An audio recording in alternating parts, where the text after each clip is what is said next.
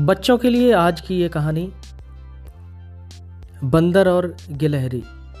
एक बंदर पेड़ पर बैठा था। बंदर की पूंछ बहुत लंबी थी। इतनी लंबी थी कि ज़मीन पर लटक रही थी। एक गिलहरी ज़मीन पर उछल कूद कर रही थी। अचानक उसे पूंछ दिखाई दी।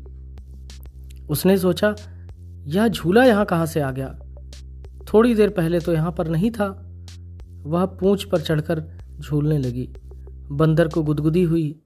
उसने नीचे देखा और हंसकर बोला, बहन गिलहरी, यह क्या कर रही हो? मुझे गुदगुदी हो रही है। गिलहरी चौंकी, बंदर भैया, या तुम हो? मैं तो तुम्हारी पूंछ को झूला समझकर झूल रही थी। बड़ा मज़ा आ रहा था। और गिलहरी हंसती हुई पेड़ की डाली पर चढ़ गई। थैंक यू बच्चों।